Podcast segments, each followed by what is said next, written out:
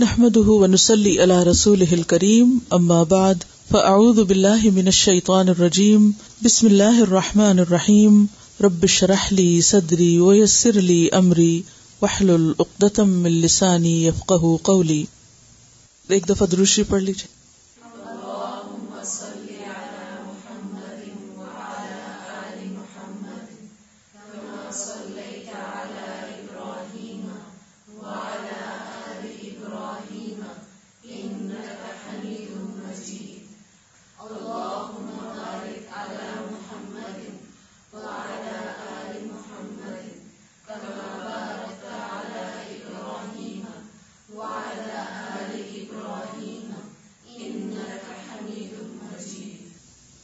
حسن اخلاق کی دعا پڑھیے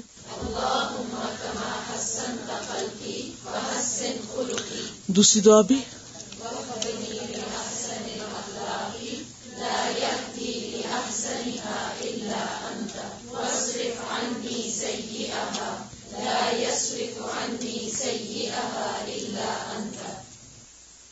آج بھی ہم امانت ہی کے بارے میں پڑھیں گے۔ حدیث نمبر پینسٹھ، سکسٹی فائیو۔ عن خولة الأنصارية رضي الله عنها قالت، سمعت النبي صلى الله عليه وسلم يقول، إن رجالا يتخوزون في مال الله بغير حق، فلهم النار يوم القيامة. رواه البخاري.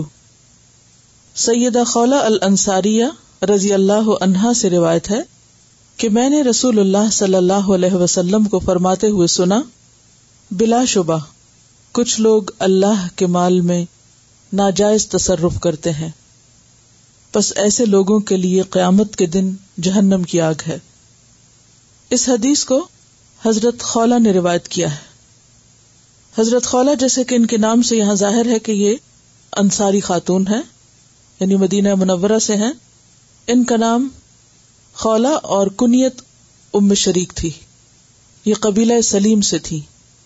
ان کا نصب نامہ کچھ یوں ہے خولا بن حکیم بن امیہ بن ہارسا ان کا نکاح حضرت عثمان بن مزون سے ہوا، جو بہت رتبے کے صحابی تھے۔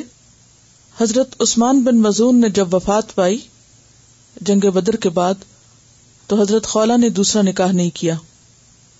صحیح بخاری کی ایک روایت میں آتا ہے کہ انہوں نے اپنے آپ کو حضور صلی اللہ علیہ وسلم کے لیے پیش بھی کیا تھا۔ آ حضرت صلی اللہ علیہ وسلم سے پندرہ احادیث انہوں نے روایت کی ہیں۔ اس دلخامہ میں ان کے بارے میں آتا ہے، اس دلغابہ صحابہ کے حالات کے بارے میں کتاب ہے کہ وہ ایک نیک خاتون تھی۔ اور مسند میں ہے کہ تسوم النہار و تقوم اللیل، دن کو روزہ رکھتی اور رات کو عبادت کرتی تھی۔ ابتدا میں انہیں زیور کا بہت شوق تھا۔ تو ایک مرتبہ آپ صلی اللہ علیہ وسلم سے عرض کیا کہ اگر طائف فتح ہو تو فلاں عورت کا زیور آپ مجھے دیجیے تو آپ نے فرمایا، اگر خدا اس کی اجازت نہ دے، تو میں کیا کر سکتا ہوں؟ یعنی آپ نے ایسا کوئی وعدہ نہیں کیا۔ بہرحال، ان سے جو حدیث روایت ہے، وہ حدیث امانت کے بارے میں ہے۔ اور یہ امانت مالی امانت ہے۔ اگرچہ ہمیں جو کچھ ملا ہے، وہ سب کچھ امانت ہے۔ خواہ وہ ہماری ذاتی ملکیت ہی کیوں نہ ہو؟ یعنی وقتی طور پر جس کے ہم مالک ہیں۔ ہمارا جسم، ہمارا اپنا ذاتی مال، ہماری اولاد۔ لیکن اس کے ساتھ ساتھ وہ ذمہ داریاں جو دوسروں نے ہمارے سپرد کی ہوں، وہ بھی امانت ہے۔ خواہ وہ کوئی عہدہ ہو، کوئی کرنے کا کام ہو، یا پھر مالی امور سے متعلق ہو۔ یعنی اگر کہیں پر کوئی شخص بیت المال کا ذمہ دار ہے یعنی لوگ اپنے صدقہ خیرات جہاں جمع کراتے ہیں، وہ ان کا منتظم ہے۔ اور پھر وہ اس مال کو اس طرح نہیں خرچ کرتا جیسے کرنا چاہیے۔ یعنی اللہ تعالی نے اس کے بارے میں جو حدود بتائی ہیں، ان حدود کا خیال نہیں رکھتا۔ یا پھر یہ کہ لوگ جس مقصد کے لیے دیتے ہیں، جس کام کے لیے دیتے ہیں، وہ کام ان سے نہیں لیتا، تو یہ تمام امور ناجائز تصرف میں آتے ہیں۔ یعنی حدود اللہ کی پرواہ کیے بغیر یا لوگوں کی مرضی کی پرواہ کیے بغیر اپنی مرضی سے اللہ کے مال کو جو اس کے پاس امانت ہے، ادھر ادھر خرچ کر دینا، یہ ناجائز تصرف میں آتا ہے۔ تصرف کا مطلب ہوتا ہے استعمال۔ تو ایسا کرنا انسان کے لیے وبال جان ہے۔ جیسے کہ آپ کو معلوم ہے کہ اس کام کا اجر و ثواب بھی بہت ہے۔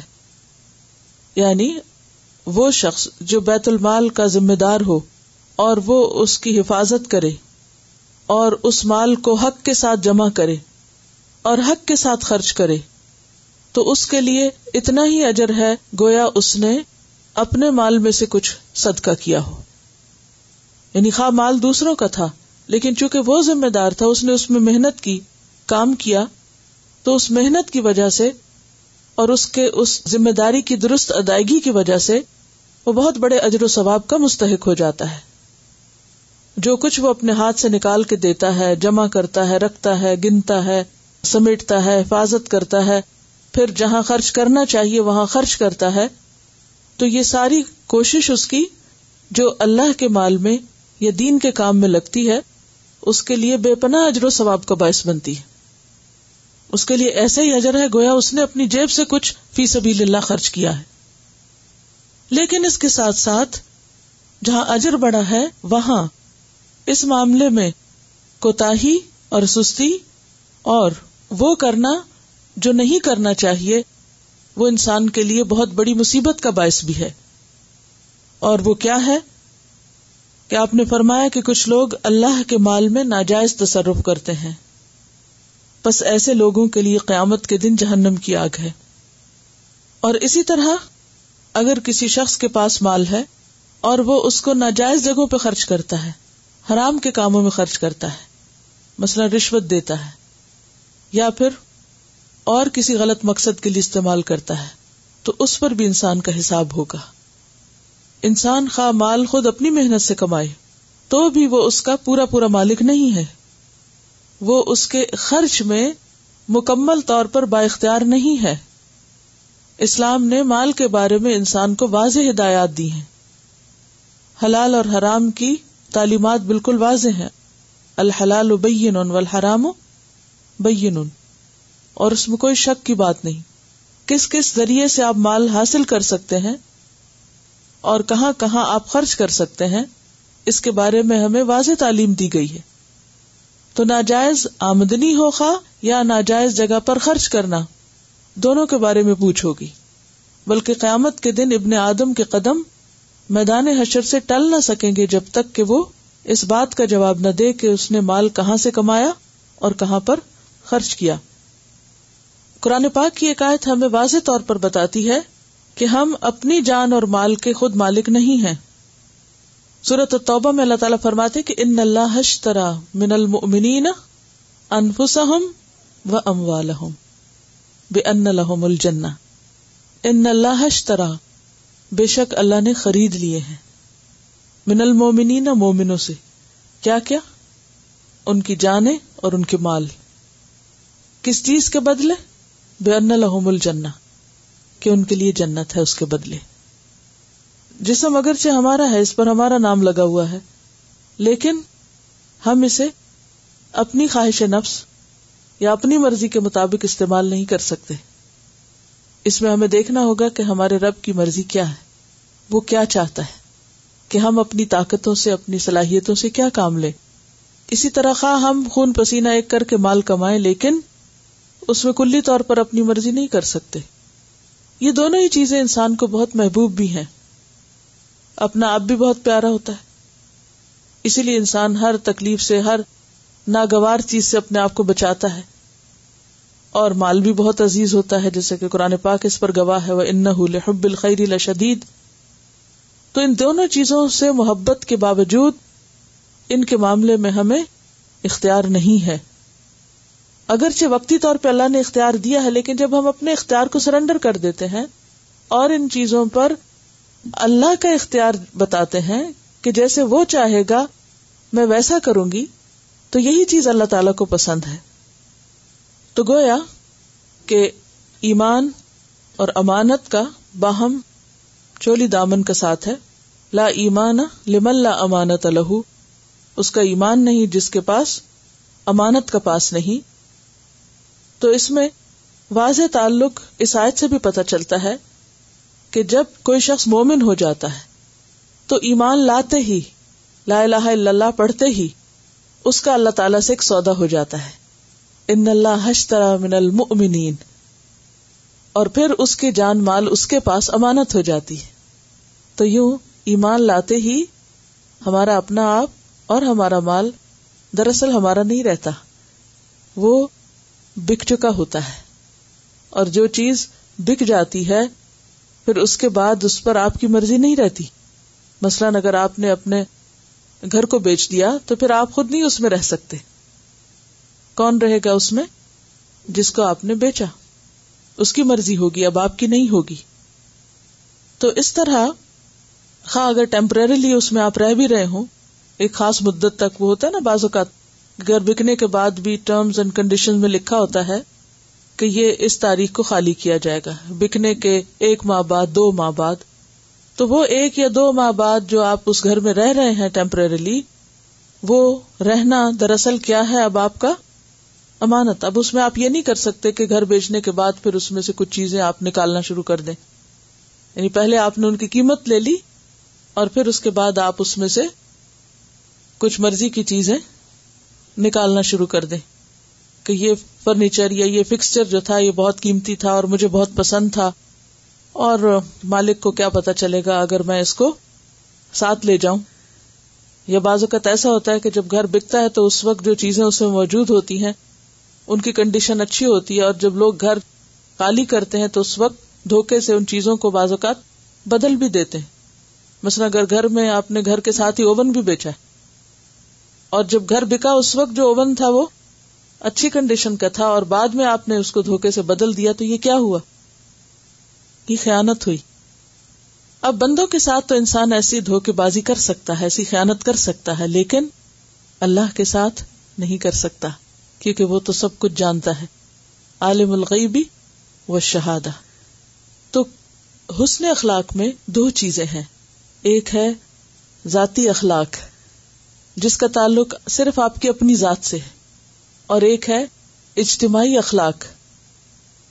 حسن اخلاق صرف ذاتی اخلاق کا نام نہیں ہے، بلکہ اس میں اجتماعی اخلاق جب تک درست نہ ہو، حسن اخلاق نہیں ہوتا۔ اور اجتماعی اخلاق کیا ہے؟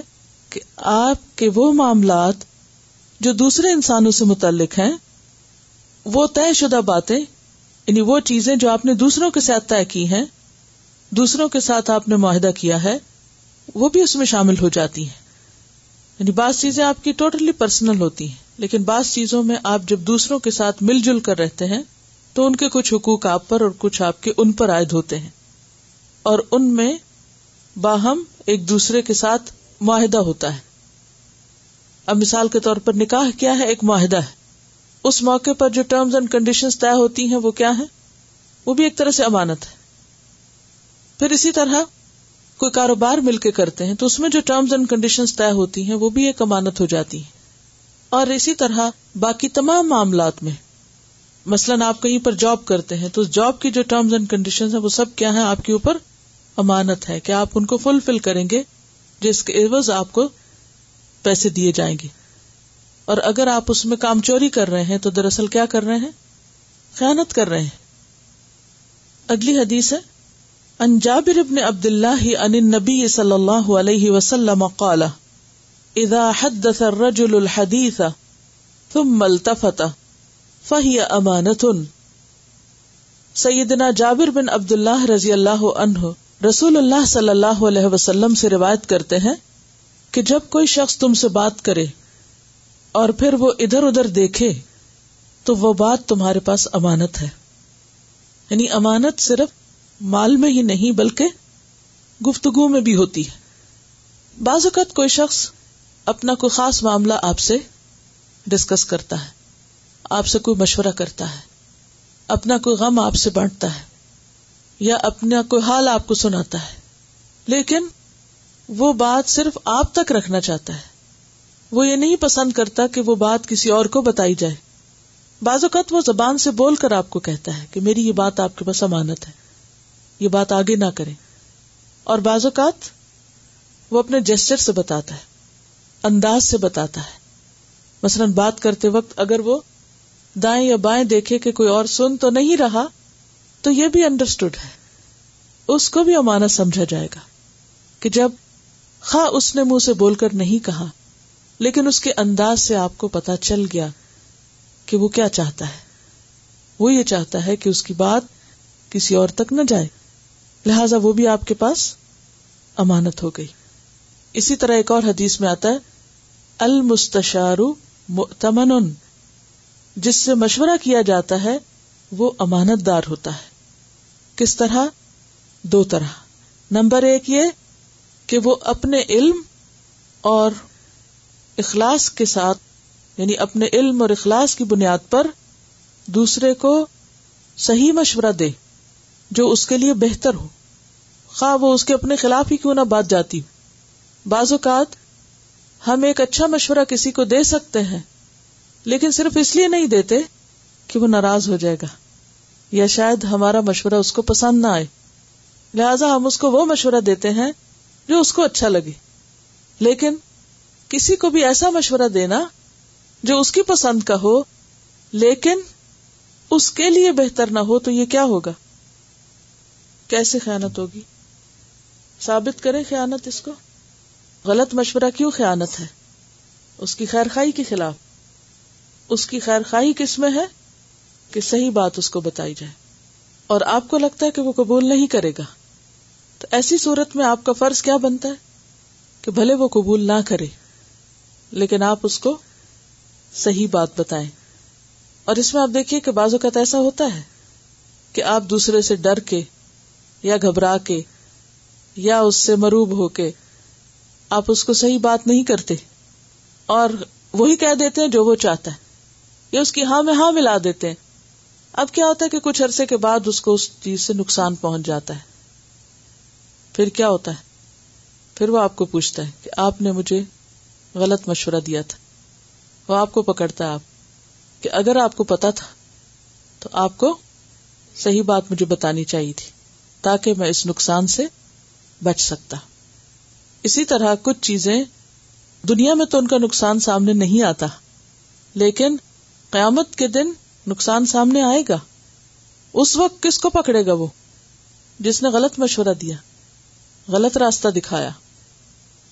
تو بعض اوقات سچی بات کرنا، حق بات کہنا بہت ناپسندیدہ ہو سکتا ہے، بہت کڑوا ہو سکتا ہے۔ بہت ناگوار ہو سکتا ہے، لیکن وہی دوسرے کے لیے فائدہ مند ہوتا ہے۔ تو المستشار مؤتمن، ان کا مطلب یہ ہے کہ ہمارے اوپر مشورہ امانت ہے۔ ہم دوسرے کو وہی بات بتائیں جو ہمارے نزدیک اس کے لیے بہترین ہے۔ خواہ وہ اس کی مرضی کے خلاف ہے۔ اور دوسری بات یہ ہے کہ دوسرے کے لیے بھی وہی پسند کریں جو ہم اپنے لیے پسند کرتے ہیں۔ کیونکہ بعض اوقات ہم جانتے ہیں کہ دوسرے کے لیے کیا بات اچھی۔ لیکن ہمیں یہ ڈر ہوتا ہے کہ اگر ہم نے اس کو مشورہ دے دیا تو پھر ہمارا فائدہ مارا جائے گا یا پھر ہم پیچھے رہ جائیں گے۔ ایسی صورت میں بھی بعض اوقات دوسرے کو صحیح بات نہیں بتائی جاتی۔ مثلاً کوئی شخص بزنس کرنا چاہتا ہے کہیں۔ وہ آپ سے مشورہ کرنے آتا ہے آپ کو اس سے ایک آئیڈیا مل جاتا ہے کہ اچھا یہاں بھی بزنس ہو سکتا ہے۔ اب اگر آپ اس کو کہتے ہیں کہ ہاں یہ تو بہت اچھا ہے اور آپ کو پتا ہے بہت اچھا ہے، تو آپ کو یہ ڈر ہوتا ہے کہ اچھا وہ یہ کام کر لے گا، تو کیوں نہیں اس کو میں یہاں سے ٹالوں؟ اور یہ ہٹے تو میں فوراً جا کے کر لوں۔ یہ بھی کیا ہے؟ یہ بھی خیانت ہے۔ یہ دھوکا ہے۔ سارے پیشے ہی امانت ہے کہ جن جن لوگوں کے ساتھ آپ کی ڈیلنگ ہوتی ہے، ان کو صحیح مشورہ دینا چاہیے۔ مثلاً آپ کچھ بیچ رہے ہیں۔ اب ایک شخص آ کے آپ سے پوچھتا ہے کہ یہ چیز کیسی ہے، اس کے فنکشن کے بارے میں پوچھتا ہے، اس کی کارکردگی کے بارے میں پوچھتا ہے، اس کی کوالٹی کے بارے میں پوچھتا ہے۔ اور آپ کو پتا ہے۔ اور آپ اس کا ایپ بھی جانتے لیکن آپ نہیں بتاتے، کیونکہ آپ کو پتا ہے کہ اگر میں نے بتا دیا تو یہ شخص چیز نہیں خریدے گا۔ ہاں؟ اب اس کا نتیجہ کیا ہوتا ہے کہ وہ شخص اس چیز کو لے کر مصیبت میں پڑ جاتا ہے۔ اسی طرح، مثلاً اگر آپ ڈاکٹر ایک مریض آپ کے پاس آتا ہے۔ آپ اس کی ساری چھان پٹک کرتے ہیں، پوری اسکریننگ کرتے ہیں۔ اب آپ کو سمجھ آتی ہے کہ اس مریض کو آپریشن درکار ہے اور اسے کرانا چاہیے۔ لیکن آپ اس کو صحیح صورت حال نہیں بتاتے۔ بعض اوقات ایسا بھی ہوتا ہے کہ جو امانت دار ڈاکٹر ہوتے ہیں، وہ مریض کو پرسکرپشن دیتے ہیں تو خواہ وہ دوا کڑوی ہو، خواہ مریض کی مرضی کے خلاف ہو، خواہ اس کی جیب پر بوجھ ہو، کچھ بھی ہو، اس کو صحیح بات بتاتے ہیں اور بتانی بھی چاہیے۔ اسی طرح اگر ایک مریض دوا سے ٹھیک ہو سکتا ہے، تو صرف اپنے پیسے بنانے کے لیے اسے آپریشن ریکمینڈ کرنا سرجری کے لیے ریکمینڈ کرنا، یہ کیا ہے؟ یہ بھی خیانت ہے، دھوکہ بازی ہے۔ اسی طرح بعض اوقات ایک ڈاکٹر کو پتا چل رہا ہوتا ہے کہ ایک مریض زیادہ عرصہ تک نہیں زندہ رہ سکے گا، یا گھر والوں کو بھی پتا چل جاتا ہے، لیکن وہ اس مریض کو بتاتے نہیں ہیں۔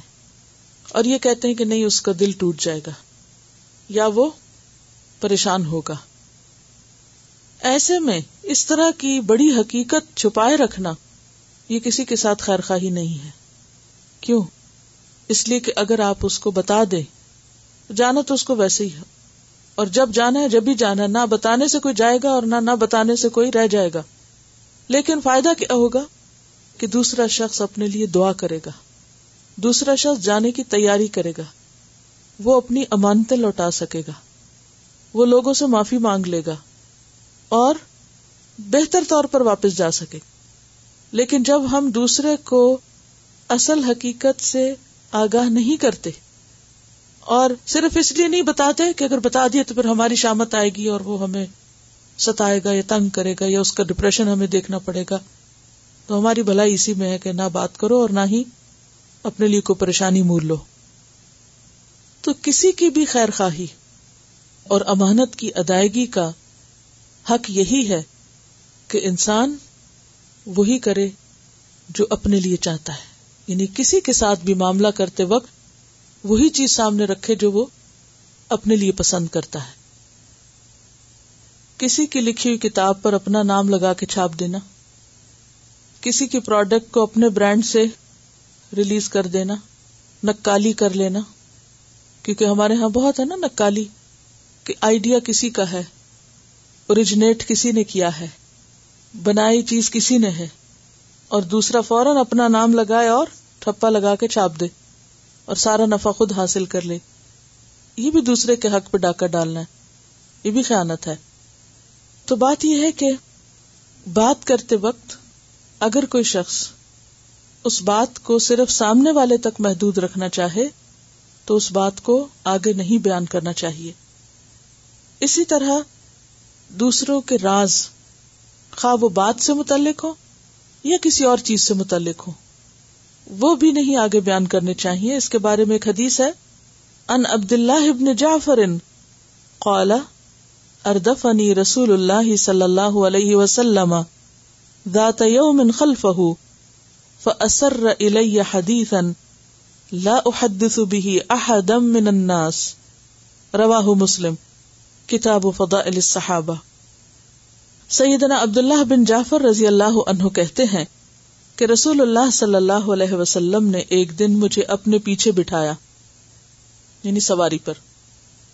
ردیف کہتے ہیں پیچھے بیٹھنے والا۔ کہ رسول اللہ صلی اللہ علیہ وسلم نے ایک دن مجھے اپنے پیچھے بٹھایا اور آہستہ سے ایک بات فرمائی، جس کو میں کسی سے بیان نہ کروں گا۔ یعنی آہستہ سے بیان کرنے کا مطلب کیا تھا؟ کہ صرف وہی سن سکے تو اس سے آپ اندازہ لگائیں کہ صحابہ کرام کے اندر امانت کا کتنا پاس تھا۔ کہ آپ نے نہیں کہا کہ اچھا یہ بات کسی کو نہیں بتانا۔ کیونکہ ہر بات بول کر نہیں کہی جا سکتی۔ بعض باتیں اگر کوئی شخص ہمیں اشارے سے کہہ رہے تو اس کا مطلب ہے کہ بھری محفل میں نہیں کہنا چاہتا۔ تو اس کے اشارے کو بھی راز رکھنا چاہیے۔ لیکن عموماً لوگ امانت کا پاس نہ رکھ کے کیوں خوش ہوتے ہیں؟ کیونکہ کسی کا بھی راز پاس ہونا یا کسی کے بارے میں کچھ ایسی بات معلوم ہونا جو دوسروں کو نہیں، اس شخص کو اہم بنا دیتا ہے۔ تو اپنی اہمیت جتانے کے لیے بعض اوقات لوگ ایسے کام کرتے ہیں یعنی رازوں میں خیانت کرتے ہیں۔ پھر اسی طرح بعض اوقات کوئی بات ایک بند کمرے میں ہوتی ہے۔ اور اس کا مطلب کیا ہوتا ہے کہ یہ بات جتنے لوگوں کے بیچ میں ہو رہی ہے، اس سے باہر نہیں جانی چاہیے۔ مثلاً اگر کسی بند کمرے میں کوئی میٹنگ ہو رہی ہے، تو کسی کو باہر سے کان لگا کے سننے نہیں چاہیے۔ اور اگر اس مجلس میں کچھ لوگ ہیں، تو انہیں وہاں سے اٹھ کر وہ بات کسی اور سے نہیں کرنی چاہیے۔ کچھ باتیں تو ایسی ہوتی ہیں کہ جو اوپنلی ہوتی ہیں۔ لیکن کچھ باتیں ضرورت کے تحت جن کا سب سے کوئی مقصد نہیں، تعلق نہیں اور سب کے فائدے کی نہیں، اور اس میں کچھ لوگوں کی یا کسی کاز کی مسلحت ہے، اور لوگ اس کو دوسروں سے ہٹ کر الگ بیٹھ کے کر رہے ہیں، تو ایسی باتوں کو بھی کہیں اور ذکر نہیں کرنا چاہیے۔ کیونکہ حدیث میں آتا ہے کہ المجالس بال امانا اور ایک اور جگہ پر آتا ہے المجالس بال امانات کہ مجلسیں بھی راز ہوتی ہیں۔ مجلسیں بھی امانت ہوتی ہیں۔ مثلاً آپ دیکھتے ہیں کہ آپ کے گھر میں آپ کے شوہر یا بھائی یا بیٹے مختلف کام کرتے ہیں۔ کوئی کسی آفس میں جاب کرتا ہے، کوئی کسی فیکٹری میں کام کرتا ہے، کوئی کسی اور جگہ پر ہے، کوئی کہیں بزنس کر رہا ہے۔ تو عموماً کیا ہوتا ہے؟ کیا گھر آ کر وہ ساری بات آپ سے کرتے ہر بات آپ کو بتاتے کیوں نہیں بتاتے؟ ایسا کرنا کیوں بد اخلاقی میں شامل ہے۔ کیونکہ وہ جو وہاں کی باتیں ہوتی ہیں، جو کسی خاص مثلا فیکٹری میں کوئی کام کر رہا ہے یا کسی خاص آفس میں کام کر رہا ہے، تو ان کا تعلق گھر کی زندگی سے نہیں ہے۔ کیوں؟ اس لیے کہ بعض اوقات وہ باتیں وہاں سے نکل کر جب آؤٹ آف دا پلیس کوٹ ہوتی ہیں، تو دوسرا شخص سمجھ بھی نہیں پاتا۔ یا بعض اوقات اس ادارے کی مسلحت کے خلاف ہوتی ہیں۔ کیونکہ باہر بیٹھا ہوا شخص پوری سچویشن کو سمجھتا ہی نہیں۔ اس کو پوری بات پتا ہی نہیں۔ تو جب ہم اس میں سے کچھ حصہ جا کر کوٹ کرتے ہیں، تو ہو سکتا ہے کہ اس کے دل میں، وہاں کے بارے میں، اس ورک پلیس کے بارے میں کچھ غلط فہمیاں پیدا ہو جائے اس کا امیج خراب ہو جائے۔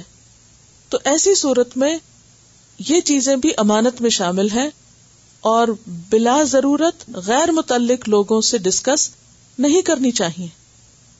اسی طرح بعض اوقات کوئی مجلس ایسا چمانت تو نہیں ہوتی بظاہر کیونکہ اس میں کوئی راز کی بات ہو رہی۔ مثلاً اس وقت کا یہ لیکچر آپ بھی سن رہے ہیں اور دنیا کے کسی کونے میں بیٹھ کر جہاں انٹرنیٹ کنیکشن ہے، کوئی بھی شخص سن سکتا ہے۔ تو یہ مجلس راز نہیں ہے، لیکن پھر بھی راز ہے۔ اور وہ کیا ہے کہ یہاں جو بات جیسے کی گئی ہے جس کانٹیکس میں کی گئی ہے، اس کو، اس کے ساتھ کوٹ کیا جائے۔ یہ نہیں کہ اس کا ایک حصہ لے لیا جائے، یا کوئی بات بیچ میں سے اڑا لی جائے اور اس کو مس کوٹ کیا جائے۔ یہ بھی خیانت ہوتی ہے۔ یہ بھی مس لیڈنگ ہوتی ہے۔ کیونکہ جب آؤٹ آف کانٹیکس کوئی بات کی جاتی ہے تو وہ مانا نہیں دیتی جو اس کا اصل مانا ہے۔ اور یہ صرف کسی علم کی مجلس سے متعلق نہیں، اگر آپ اللہ کی کتاب کے ساتھ بھی یہ کریں گے تو خیانت ہوگی۔ مثلاً قرآن مجید کی آیتوں کو ہر قسم کے لوگ اپنی مرضی کے مطابق یا خلاف کوٹ کرتے رہتے ہیں۔ اب سن قرآن پاک میں لکھا ہوا تقرب السلاتا و انتم سکارا۔ اب اگر کوئی شخص و انتم سکارا کو کوٹ نہ کرے اور صرف پہلے حصے کو لے، لا تقرب السلاد کے نماز کے تو قریب ہی نہ جاؤ، یہ قرآن میں لکھا ہے۔ تو کیا ہوگا؟ بالکل الٹ مطلب ہوگا۔ اسی طرح احادیث کا معاملہ بھی ہے۔ اسی طرح تاریخی واقعات بھی ہیں۔ تو تمام چیزوں کو جس حیثیت میں وہ ہیں، اس حیثیت کے مطابق ہی بیان کرنا چاہیے۔ اس کے خلاف بیان کیا جائے تو یہ بھی خیانت ہو جاتی ہے۔ اور بعض اوقات فائدے کی بجائے نقصان دیتی ہے۔ بعض چیزیں بظاہر وقتی طور پر ہمیں نقصان دہ نظر نہیں آتی۔ لیکن ایک بات ہمیشہ یاد رکھیے کہ جس چیز سے اللہ سبحان و تعالیٰ نے منع کر دیا اس میں کوئی خیر ہو ہی نہیں سکتی، ہو ہی نہیں سکتی۔ اور مثلاً جھوٹ ہے۔ وقتی طور پر اگر انسان جسٹیفائی کرتا ہے، کوئی جھوٹ بولنے کے لیے اپنے آپ کو منا لیتا ہے کہ اس کا اتنا اور اتنا اور اتنا فائدہ ہے، لیکن اللہ کے نزدیک وہ چیز فائدہ مند نہیں ہے۔ ہو سکتا ہے وقتی طور پر نظر آئے بھی، لیکن الٹیمیٹلی کہیں نہ کہیں اس کا نقصان ضرور ظاہر ہو کر رہے گا۔ اور بعض اوقات فائدہ ہوتا بھی ہے۔ جیسے شراب کے بارے میں آتا ہے کہ یس کا انل خمری کلفی ہما اسمن کبیر و مناف الناس کہ اس میں بہت بڑا گنا بھی ہے اور کچھ فائدے بھی ہیں۔ تو بعض اوقات ایک حرام چیز کے کچھ وقتی یا جزوی کوئی فائدے ہو بھی سکتے لیکن اس کے نقصان، جیسے کہ شراب کے بارے میں فرمایا وہ اسم ہوما اکبر میں نف اس کے نفے یا فائدے سے کہیں زیادہ بڑے اسی طرح، عام روز مرہ زندگی میں کھیل کود کے مواقع پر، جس میں بظاہر کسی کا کوئی بڑا فائدہ یا نقصان نظر نہ بھی آئے، چیٹنگ سے کام لینا یا دھوکا دینا، یہ بھی خیانت میں شامل ہوتا ہے۔ اس کے بارے میں ایک سٹوری ہے، ایک پلیئر کی۔ A true tale of integrity. A while back, there was a story about Ruben Gonzalez, who was in the final match of his first professional racquetball tournament. He was playing the perennial champion for his first shot at a victory on the pro circuit. At match point in the fifth and final game, Gonzalez made a super kill shot into the front corner to win the tournament. The referee called it good, and one of the linemen confirmed the shot was a winner. But after a moment's hesitation, Gonzalez turned and declared that his shot had skipped into the wall, hitting the floor first. As a result, the serve went to his opponent, who went on to win the match. Ruben Gonzalez walked off the court. Everyone was stunned. The next issue of a leading racquetball magazine featured Gonzalez on its cover. The lead editorial searched and questioned for an explanation for the first ever occurrence on the professional racquetball circuit. Who could ever imagine it in any sport or endeavor? He was a player with everything officially in his favour with victory in his grasp disqualifies himself at match point and loser when ask why he did it Gonzalez replied it was the only thing I could do to maintain my integrity اس میں ایک racket بال کے game میں کھیل رہے تھے انہوں نے جب بال کو مارا تو آخری بار میں جب بال کو مارا تو لگا تھا اپیرنٹلی ریفری کو بھی اور دوسرے لوگوں کو بھی کہ ان کا پوائنٹ ہو گیا ہے۔ مگر جو ان کو نظر آیا تھا وہ آبیسلی تھا کہ ان کا پوائنٹ نہیں ہوا۔ اور اگر ان کا پوائنٹ ہو جاتا اس وقت تو یہ جیت جاتے پورے ٹورنامنٹ کو۔ مگر انہوں نے ایک دم کہہ دیا کہ نہیں، میرا پوائنٹ نہیں ہوا کیونکہ بال پہلے زمین کو لگ چکا تھا۔ اس کی وجہ سے جو ہے باری دوسرے شخص کی ہو گئی اور یہ ہار گئے۔ تو لوگوں کو بہت حیرانی ہوئی کہ یہ تو جیتنے والے تھے انہوں نے کیسے کہہ دیا کہ میرا پوائنٹ نہیں ہوا؟ تو انہوں نے کہا کہ it was the only thing I could do to maintain my integrity اگر آپ اس جگہ ہوتے، ہم کہتے اللہ کی طرف سے ہوا ہے، اگر سب نے یہ گواہی دے دی ہے اور کسی کو نظر نہیں آیا، تو اتنا فس کرنے کی کیا ضرورت ہے؟ مفت میں کامیابی ہاتھ آ رہی ہے، تو آئی ہوئی نعمت کو کیا ٹھکرانا؟ ان کی غلطی ہے، ہماری غلطی تو نہیں۔ انہوں نے دیکھا نہیں۔ یعنی کیسی کیسی انسان جسٹیفیکیشن خود کو دے کر ایک ناجائز چیز کو جائز کر لیتا اپنے لیے، لیکن اپنا ضمیر تو بتاتا ہے نا۔ آپ دیکھیے کہ کسی بھی مقابلے میں کتنا بھی بڑا انعام لے کر آپ آ جائیں، اس کو آپ کسی دیوار پہ سجا دیں، کہیں رکھ دیں، آپ کو اس سے کیا حاصل ہوگا اگر آپ کے دل کے اندر ایک پنچنگ ہے ڈسٹربنس ہے، بے سکونی ہے، ناراحتی ہے۔ وہ تو دیوار پہ لٹکا تو دیوار کو فائدہ دے رہا ہے۔ آپ کو تو کچھ نہیں دے رہا۔ لیکن انسان اس چھوٹے سے فرق کو سمجھ نہیں پاتا اور زمیر کے اوپر بوجھ بڑھاتا چلا جاتا ہے۔ چاہے باہر سے ہمیں کوئی نہ بھی فتوا دے، ہمارا دل جانتا ہوتا ہے کیا صحیح اور کیا غلط ہے، اور جس کا ضمیر زندہ ہوتا ہے، وہی دراصل امانت برت سکتا ہے۔ اسی لیے کہا گیا، دین کے معاملات میں بھی۔ استفت قلبک، اپنے دل سے فتوا لو۔ ولو افتو کا خواہ لوگ تم کو فتوا دے بھی دیں۔ یعنی ایک چیز جو آپ کے لیے ناجائز ہے۔ اگر سارے لوگ مل کے کہیں نہیں نہیں، جائز ہے، کر لو کر لو، کچھ نہیں ہوتا۔ کیا فرق پڑتا ہے؟ تو بھی کیا ہے وہ؟ ناجائز ہے۔ کیونکہ آپ کا دل کہہ رہا ہے کہ وہ جائز نہیں۔ اور اس کی بہترین مثال حضرت عمر رضی اللہ تعالیٰ عنہ کے دور میں جب وہ رات کو گشت کر رہے تھے، تو انہوں نے ایک گھر کے پاس سے گزرتے ہوئے سنا کہ ایک بچی اپنی ماں کو کہہ رہی ہے کہ دودھ میں پانی نہ ملاؤ، امیر المومنین نے منع کیا ہے۔ اور ماں کہہ رہی ہے کہ امیر المومنین کو کہاں خبر؟ اور وہ کہتی ہے کہ اللہ تو دیکھ رہا ہے۔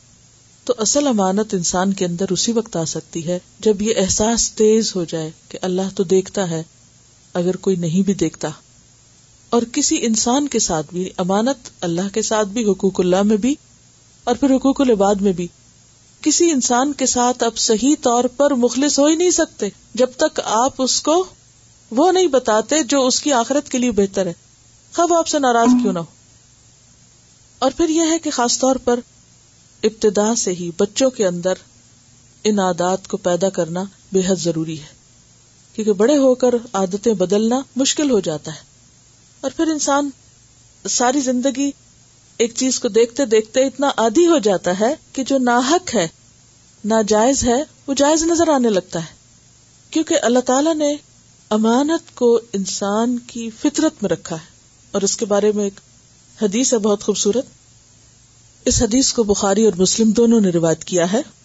وہ ان حذیفہ تبن الیمانی رضی اللہ عنہ۔ حذیفہ بن یمان رضی اللہ عنہ سے روایت ہے۔ قالا انہوں نے کہا، حدثنا رسول اللہ صلی اللہ علیہ وسلم حدیثینی حدیث بیان کی ہم سے رسول اللہ صلی اللہ علیہ وسلم نے دو حدیث تو اس سے کیا پتہ چلتا ہے کہ خود لفظ حدیث آپ کی حدیث کے لیے صحابہ کرام نے بھی استعمال کیا ہے۔ قدر انتظر الآخر میں نے ان میں سے ایک بات کو تو دیکھ لیا ہے۔ یعنی دو باتیں آپ نے مجھے بیان کی اور ایک کو میں دیکھ چکا ہوں اور میں دوسرے کا انتظار کر رہا ہوں۔ حد آپ نے ہم سے بیان کیا، ان الامانتا کہ بے شک امانت نزلت فی جذر قلوب الرجال لوگوں کے دلوں کی جڑ میں اتری یعنی امانت دل کی جڑ کے اندر ڈال دی گیا۔ آپ کو معلوم ہے کہ انسانی جسم میں سب سے پہلے کیا چیز بنتی ہے؟ دل بنتا ہے۔ یعنی دل دھڑکتا ہے تو زندگی کا آغاز ہوتا ہے۔ بالکل ابتدائی اسٹیج پر۔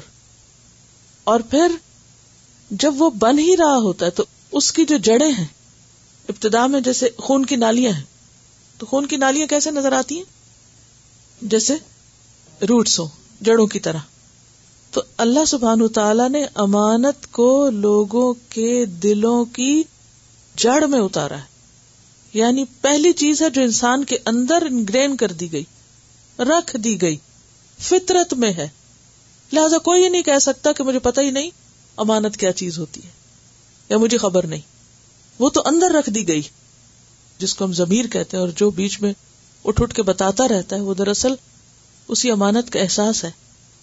اور پھر آپ دیکھیے کہ قرآن پاک میں آتا نا ان آرد نل امانت السماوات ولردی ول جبالی فبئی نہ مل رہا وہ اشفق نہ منہا وہ حمل حل انسان کہ ہم نے امانت کو زمین اور آسمان اور پہاڑوں پر اتارا اور انہوں نے اٹھانے سے انکار کر دیا اور انسان نے اس کو اٹھا لیا۔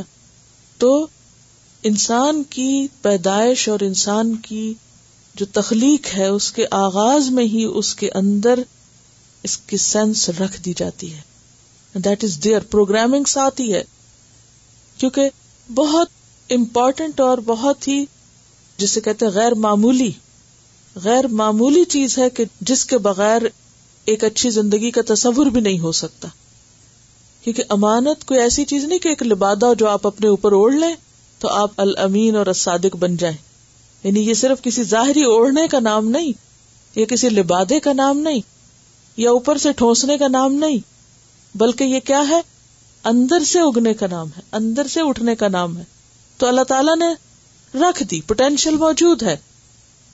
پھر فرمایا، ثم نزل القرآن، پھر نازل ہوا قرآن فعالم من القرآنی تو انہوں نے علم حاصل کیا قرآن سے۔ وہ عالم من سنتی اور انہوں نے علم حاصل کیا یعنی اس کو جانا سنت سے۔ یعنی امانت کو قرآن اور سنت نے مزید نکھار کے، واضح کر کے انسان کے سامنے رکھ دیا۔ تم محدث عن رفع الامانتی پھر آپ نے ہمیں امانت کے اٹھ جانے کا ذکر کیا۔ کالا فرمایا، کہ امانت کیسے اٹھے گی؟ یعنی احساس کیسے ختم ہو جائے گا اس امانت کا؟ یا نام اور رج سوئے گا انسان ایک سونا یعنی تھوڑی دیر کے لیے سوئے گا فتق بد المانت من قلبه تو اٹھا لی جائے گی، قبض کر لی جائے گی، لے لی جائے گی امانت اس کے دل سے. یعنی اتنی دیر میں امانت اٹھ جائے گی. اور سونا کس بات کی علامت ہے؟ غفلت. کہ جب انسان غافل ہوتا ہے تو ہی اس سے قیمتی چیزیں جاتی ہیں۔ تو یہ انسان کے پاس اللہ کی طرف سے ملنے والا قیمتی ترین سرمایہ ہے، دولت ہے، جس کو غفلت، بے حسی اور کسی چیز کے بارے میں سنجیدہ نہ ہونا، وہ کیا کرتا ہے؟ ختم کر دیتا ہے۔ تو بات یہ ہے کہ انسان کے اندر سے جو نقصان کا احساس ہے، وہ بھی ختم ہو جاتا ہے پھر۔ فیضل اثرا مثل الوقتی فیضل تو رہ جاتا ہے۔ اثرا اس کا نشان۔ مثل الوقتی یعنی معمولی نشان کی طرح۔ یعنی ہلکا سا نشان باقی رہ جاتا ہے۔ اصل چلی جاتی۔ ثم یا نام متا پھر وہ ایک اور نیند لیتا ہے۔ فتق بز المانت من قلبی تو قبض کر لی جاتی امانت اس کے دل سے۔ فیضل اثرها مثل اثر المجلی۔ تو اس کا اثر آبلے کی طرح رہ جاتا ہے وہ جو انسان کسی آگ کی چیز کو ٹچ کرے تو جسم کے اوپر چھالا بن جاتا ہے۔ کجمرن، مانن انگارے کے۔ تحرج تہو الارج لکھ جس سے تمہارا پاؤں ٹکرا جائے۔ فنا فضا تو وہ پھول جاتا ہے۔ فترا ہو منتبرن، تو تم اس کو ایک پپولے کی طرح دیکھتے ہو، ابھرا ہوا دیکھتے ہو۔ ولی سفی ہی شیون حالانکہ اس میں کوئی چیز نہیں ہوتی کیا ہوتا؟ پانی ہوتا ہے۔ تو پپولا کیا ہوتا ہے؟ ہلکا سا بھی اس کو کچھ کریک لگے، کوئی چیز لگے، کوئی پرک لگے تو وہ سب کچھ نکل جاتا ہے۔ اور باقی کیا رہ جاتا ہے اسکن سوکھ کے ہٹ جاتی ہے، اتر جاتی ہے۔ وائے ناکامی، متائے کارواں جاتا رہا۔ کارواں کے دل سے احساس زیاں جاتا رہا۔ کارواں کہتے نا کافلے کو۔ یعنی لوگوں کو جو کسی منزل کی طرف سفر کر رہے ہوتے تو ہمارا سفر بھی آخرت کی طرف ہے۔ تو جب کسی بھی مسافر کا سامان چوری ہو جائے اور اس کو پرواہی نہ ہو کہ چوری ہو گیا، چھن گیا اس سے، کوئی ڈاکو چھین لے، کوئی۔ تو یہ کب ہوتا ہے؟ جب وہ بے حص ہوتا ہے۔ کیونکہ کوئی بھی حساس انسان اپنا نقصان برداشت نہیں کرتا۔ تو امانت کے جانے سے کیا جاتا ہے؟ بتائیے۔ ایمان جاتا ہے۔ اور ایمان کے جانے پر کسی کو کوئی تکلیف ہی نہ ہو، کوئی پریشانی ہی نہ ہو، تو یہ کب ہو سکتا ہے جب انسان پوری طرح بے حص ہو جائے؟ اور یہ بے حسی کیا ہے؟ غفلت کی نیند۔ تو حدیث میں کیا آتا ہے کہ امانت کس طرح اٹھا لی جائے گی؟ کہ جیسے تم انگارے کو اپنے پاؤں پہ لڑکاؤ تو اس پہ آبلا نمودار ہو جائے۔ بس تم اسے ابھرا ہوا دیکھتے ہو، مگر اس میں کوئی چیز نہیں ہوتی۔ پھر آپ نے ایک کنکری لی اور اسے پاؤں پہ لڑکایا۔ یعنی آپ نے کنکری اٹھا کے تو انگارے کی طرح یعنی عمل کر کے دکھایا کہ کیسے ٹچ کر کے گرتی ہے۔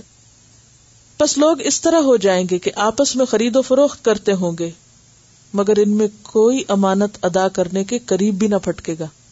یہاں تک کہا جائے گا کہ فلاں شخص لوگوں میں ایک امانت دار آدمی ہے۔ یہاں تک کہا جائے گا کہ کتنا مضبوط ہے، ہوشیار ہے عقل مند ہے، حالانکہ اس کے دل میں ایک رائی کے دانے برابر بھی ایمان نہ ہوگا۔ یعنی بظاہر دیکھنے میں وہ شخص دوسروں کی مناسبت سے بہت بہتر نظر آتا ہوگا، لیکن جب اس سے معاملہ کیا جائے گا تو اس کے اندر کوئی امانت نہ ہوگی۔ حضرت حذیفہ فرماتے ہیں کہ مجھ پر ایک ایسا زمانہ بھی گزرا کہ میں پرواہ نہ کرتا تھا کہ مجھ سے کس نے خرید و فروخت کی بشرتے کہ وہ مسلمان ہوتا۔ اس لیے کہ اس کا دین مجھ پر میری چیز کو ضرور واپس کر دے گا۔ اور اگر وہ یہودی یا عیسائی ہوتا، تو اس کا کارندہ مجھے میری چیز واپس کر دے گا۔ مگر آج کل تو میں صرف فلاں اور فلاں سے ہی خرید و فروخت کا معاملہ کرتا ہوں۔ یا آپ کی وفات کے تیس پینتیس سال بعد کی بات کر رہے ہیں وہ، کہ لوگوں کے اندر سے امانت اٹھتی جا رہی ہے۔ تو گویا، یہ پہلی چیز ہے کہ جو لوگوں کے اندر سے اٹھتی ہے۔ کیونکہ جب ضمیر مردہ ہوتا ہے، امانت اٹھتی ہے بے حسی آتی ہے، تو انسان کو پھر اچھے اور برے کے درمیان فرق نظر نہیں آتا۔ پھر وہ غلطی کرتا بھی ہے اور اس کو اپنی غلطی غلطی نظر نہیں آتی۔ اور اس طرح وہ کسی بھی معاملے میں کھڑا نہیں ہوتا۔ کسی بھی کام کو سنجیدگی سے نہیں لیتا۔ اور جیسا کہ پیچھے بھی ہم نے پڑھا تھا کہ امانت کا تعلق حقوق اللہ سے بھی ہے اور حقوق العباد سے بھی۔ حقوق اللہ میں سب سے پہلے نماز آتی ہے، نماز سے پہلے تہارت آتی بہت سے لوگ وضو صحیح طور پر نہیں کرتے، جبکہ ہمیں معلوم ہے کہ وضو کے جو فرائض ہیں، ان میں سے اگر بال برابر بھی جگہ خشک رہ جائے، تو کیا ہوتا ہے؟ وضو نہیں ہوتا تہارت نہیں ہوتی۔ اور اگر تہارت نہ ہو تو نماز ہی نہیں ہوتی۔ آپ ایک سروے کر کے دیکھ لیجیے، کتنے فیصد لوگوں کو صحیح وضو کرنا آتا ہے۔ اور واقعی وہ اس بات میں احتیاط برتتے ہوں کہ جو کچھ وہ دھو رہے ہیں، وہ پوری طرح دھل جائے اور کوئی بال برابر جگہ خشک نہ رہے۔ بہت سے لوگ مثلا نیل پالش لگا لیتے ہیں اور وہ کہتے ہیں، کیا فرق پڑتا ہے؟ دل اچھا ہونا چاہیے، نیت نیک ہونی چاہیے۔ دین اتنا ریجڈ نہیں ہے کہ چھوٹی چھوٹی باتوں پہ فس کریٹ کر دے۔ بات یہ ہے کہ ہمیں ایک کام کرنے کو کہا گیا ہے اور اس میں کچھ بھی ایکسکلوڈ نہیں کیا گیا۔ یہ نہیں کہا گیا کہ ہاں اگر تم ہاتھوں پہ کچھ لگا لو گے اور اس کے اندر پانی اسکن پہ نہیں بھی جائے گا تو بھی تمہارا وضو ہو جائے گا۔ یہ تو فلسفہ ہم نے خود گھڑا نا، اپنے دل کو مطمئن کرنے کے لیے۔ اور یہ مطمئن اسی وقت ہوتا ہے جب ہم اپنے ضمیر کو تھپکا کے سلا دیتے ہیں۔ بس بس ٹھیک ہے، کچھ نہیں ہوتا۔ میری نیت جتنی صاف ہے۔ اور اوپر سے شیطان آ کے ہمیں بہت مطمئن کر دیتا ہے کہ ہاں دیکھو تو تم فلاں اور فلاں سے کتنے اچھے ہو۔ فلاں کے اندر تو یہ بات بھی نہیں اور وہ بھی نہیں۔ لہٰذا تم اگر یہ اتنی چھوٹی سی بات کر بھی لوگے تو اس سے کوئی فرق نہیں پڑتا۔ پھر نماز کی باری آتی، کتنے لوگوں کو رکو اور سجدہ صحیح طور پہ کرنا آتا ہو۔ فرائض کا معاملہ ہے۔ پھر اسی طرح زکات دینے کا معاملہ ہے۔ کتنے لوگ باقاعدہ کیلکولیٹ کرتے اور ایک ایک چیز نکال کے رکھتے ہوں کہ ہاں ان سب چیزوں کو شامل کرنا ہے زکات میں۔ بعض اوقات ہم زکات دے دیتے ہیں اچھا ہاں بینک میں اتنے رکھے ہوئے ہیں، وہ گولڈ اتنا، میرا خیال اتنا ہوگا۔ چلو ایک اندازہ کر لو۔ نہیں، یہ فریضے کا معاملہ ہے۔ آپ کو ایک ایک پائی جمع کرنی ہے اس میں۔ ہاں اس کے بعد آپ اوپر ایکسٹرا جتنا چاہیں دے دیں۔ وہ آپ کی خوشی ہے، لیکن حساب پورا کرنا ہے۔ مگر ہم کیوں نہیں کرتے حساب؟ کیا چیز روکتی ہے ہمیں؟ مال جمع کرنے کا شوق ہے۔ لیکن اس کو حساب کر کے اللہ کے راستے میں زکات نکالنے کا شوق کیوں نہیں؟ کس چیز نے ہم کو غافل کر رکھا ہے؟ کیا وجہ ہے؟ بے حسی۔ ایک اللہ نے دین اتارا اور ایک ہم نے خود بنا رکھا ہے۔ خود بنا رکھا نا ایک دین۔ کیسے؟ جھوٹی تسلیاں دے دے کے۔ اس سے بھی کوئی فرق نہیں پڑتا اور اس سے بھی کوئی فرق نہیں پڑتا۔ اس حدیث میں جو بخاری اور مسلم کی ہے، اس میں بنیادی وجہ امانت کے اٹھنے کی کیا ہے؟ کہ امانت نہیں ہوتی جہاں غفلت ہے کہ انسان سوتا ہے تو وہ اٹھا لی جاتی ہے۔ یعنی انسان جب ایک حصی نیند ہے نا یعنی جسمانی نیند اور ایک ایمانی نیند اور چیزوں کی پرواہ نہ کرنا کہ جیسے بھی ہو۔ مثلاً روزہ ایک فرض عبادت ہم میں سے بہت سی خواتین مخصوص ایام میں روزہ نہیں رکھتی۔ کتنے لوگوں نے حساب کر لیا کہ میری زندگی میں کتنے روزے چھٹے ہے کوئی حساب ہمارے پاس؟ یا ہم نے بیٹھ کے زحمت کی ہو اور کیلکولیشن کی ہو کہ ہاں اس ایئر سے میں بالغ ہوں اور میری عمومی عادت یہ رہی، اتنے رمضان گزر چکے، کیونکہ اگر تیس سال گزرے نا تو اس میں ہجری کیلنڈر کا ایک سال اور ایڈ کر لیں ہاں؟ اتنا ایکوریٹلی حساب بیٹھ کے کریں کہ اب تک کیا کچھ چھوڑا ہے۔ اس کو رکھنا ہے تو رکھ سکتے ہیں، یا اس کا کفارہ دینا ہے، یا اس کا کیا کرنا ہے تو فریض ہے۔ وہ تو ہمارے سر پہ لٹکا ہوا ہے۔ لیکن اس معاملے میں بھی بحثی ہے۔ کیا مجھ پہ حج فرض ہے یا نہیں؟ بہت سے لوگ اس بات کو جاننے کی بھی زحمت نہیں کرتے کیونکہ ان کو کرنے کا کوئی پروگرام ہی نہیں۔ ہمیں بہت سی اور مجبوریاں اور اور ذمہ داریاں نظر آتی ہیں، لیکن یہ فریضہ ہے۔ کیوں نہیں جاننا چاہتے کہ ہم اس کیٹیگری میں فال کرتے ہیں یا نہیں جن پہ فریضہ ہے؟ وائے کیا روکے ہوئے ہم کو؟ ہاں؟ ہم کرنا نہیں چاہتے تو ہم جاننا بھی نہیں چاہیں گے۔ کیونکہ جب ہمیں یہ احساس ہو کہ یہ کرنا ہے تو پھر ہم فوری طور پر معلومات حاصل کرنا شروع کر دیتے ہیں۔ یہ تو ہے فرائض کا معاملہ۔ اسی طرح حقوق کے معاملے میں بھی۔ بہت سی چیزیں ہم کیوں نہیں جاننا چاہتے؟ کیونکہ ہم کرنا نہیں چاہتے۔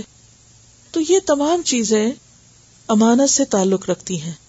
خواہ وہ معاملہ حقوق اللہ کا ہو یا وہ معاملہ حقوق العباد کا ہو۔ ان کو ویسا ادا کرنا جیسا وہ ہے۔ یعنی ایک اور اہم چیز یہ ہے کہ بعض اوقات ہم ادا بھی کر رہے ہوتے، ویسا نہیں کرتے۔ جیسے ہم فرائض کی ابھی بات ہوئی، نماز ویسے نہیں ادا کرتے جیسے کرنی چاہیے۔ وقت کی پابندی ہے تہارت کی ہے یا رکو سجود کی بات ہے۔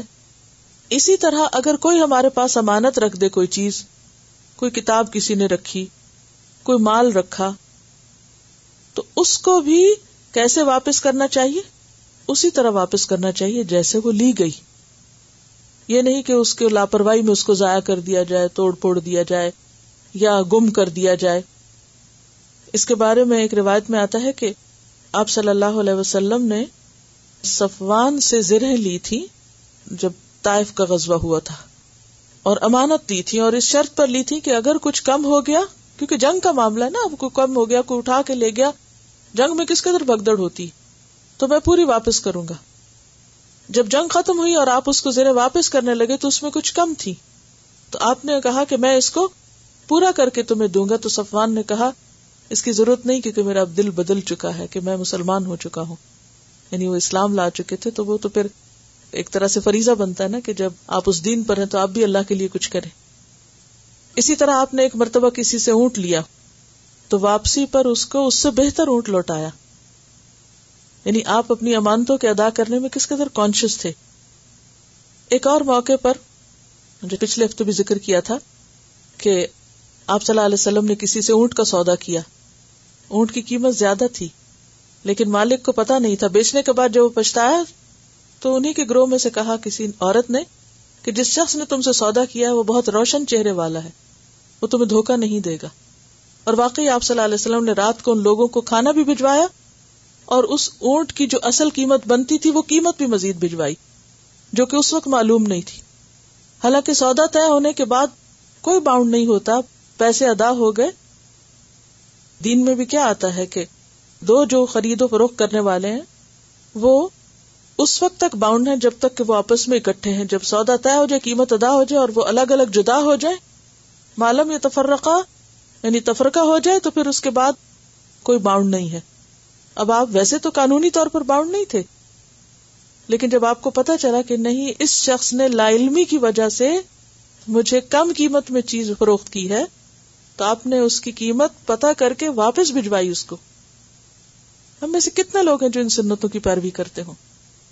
پھر اسی طرح ایک اور موقع پر آپ صلی اللہ علیہ وسلم نے کسی کے ساتھ کوئی سودا طے کیا اور اس کو کھجورے دینے کے لیے کہا۔ جب آپ گھر تشریف لائے تو پتا چلا کہ وہ کھجورے نہیں ہیں۔ آپ نے اس شخص کو بتایا کہ کچھ اس طرح معاملہ ہو گیا تو اس نے کہا میرے ساتھ دھوکا ہو گیا، میرے ساتھ دھوکا ہو گیا۔ لوگوں نے منع کیا کہ تم ایسی بات نہیں کو آپ نے فرمایا، نہیں، اس کو کہنے دو۔ اس کو کہنے دو۔ یعنی یہ نہیں تھا کہ آپ نے جان بوجھ کے ایسا کیا تھا۔ بازو کا ایسا ہوتا نا کہ آپ کسی ٹیکسی پہ بیٹھ کے چل پڑتے ہیں کہیں۔ جب وہاں پہنچتے ہیں اور آپ کو پورا یقین ہوتا ہے کہ آپ کے بیگ میں ہنڈریڈ ڈالر ہے، بیس اس کو دے دیں گے۔ لیکن جو ہی آپ بیگ کھولتے ہیں تو کیا ہوتا ہے؟ پیسے نہیں ہوتے۔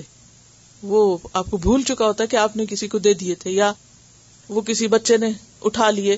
آپ نے اسے کہا اچھا جاؤ میرے بیگ سے لے لو، اس نے وہاں سے نکال لیے۔ اور اس وقت اچانک پتا چلا۔ تو ایسے میں اس کا کیا قصور؟ آپ کی بھول کی سزا اس کو کیوں ملے؟ اور اگر وہ کہے کہ اس شخص نے مجھ سے دھوکا کیا ہے، تو کہہ سکتا ہے۔ تو اس وقت آپ اس سے لڑنا شروع کر دیں کہ نہیں، میرا دھوکا نہیں، میں بھول گیا ہوں۔ تو نہیں، اگر اس کے حق کی حق تلفی ہوئی ہے تو اسے کہنے دو۔ میری بھول کی سزا مجھے ملنی چاہیے، اس کو تو نہیں ملنی چاہیے۔ تو بہرحال آپ نے لوگوں کو منع کیا کہ نہیں، تم اس کو کچھ نہیں کہو۔ وہ جو کہہ رہے اس کو کہنے دو۔ اور آپ نے ان کھجوروں کا بندوبست کیا اور اس کو اس کا حق دلوایا۔ تو یہ ہے کہ کسی کا بھی حق ہو، خواہ اپنے سے بڑا ہو یا چھوٹا ہو، کوئی بھی ہو، اس کا حق اس کو دینا لازم ہے اور یہی امانت کی ادائیگی ہے۔ ایک اور حدیث سے ہمیں پتہ چلتا ہے کہ پلسرات پر کچھ لوگ بہت تیزی سے گزر رہے ہوں گے۔ کوئی بجلی کی تیزی سے، کوئی ہوا کی تیزی سے، کوئی پانی کی تیزی سے۔ اور کوئی چل کے آ رہا ہوگا تو وہاں پر امانت اور رحم کھڑے ہو جائیں گے لوگوں کو روکنے۔ اچھا تم جا رہے ہو، جانے دیتے ہیں تمہیں۔ رک جاؤ ذرا۔